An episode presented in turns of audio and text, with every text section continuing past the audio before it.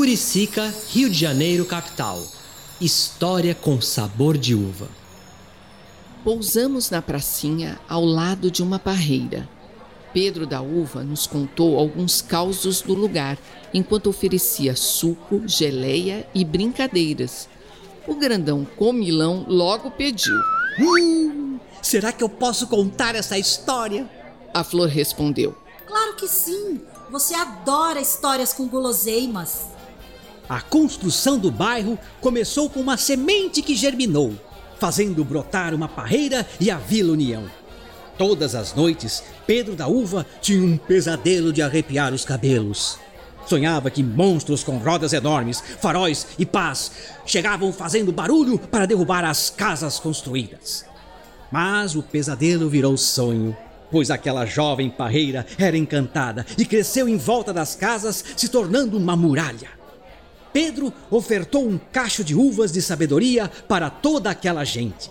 E todos se encorajaram com a força e a bravura da parreira resistente.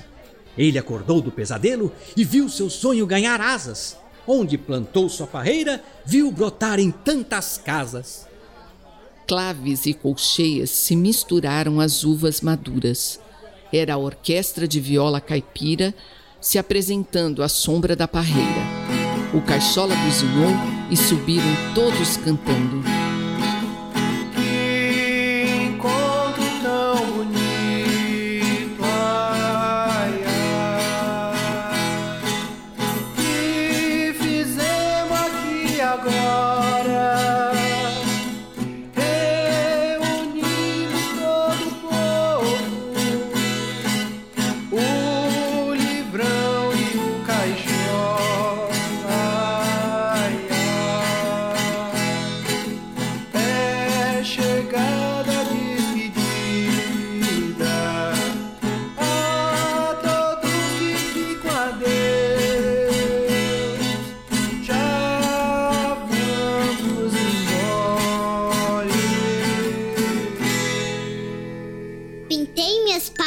Uva, com gotas de sol e chuva.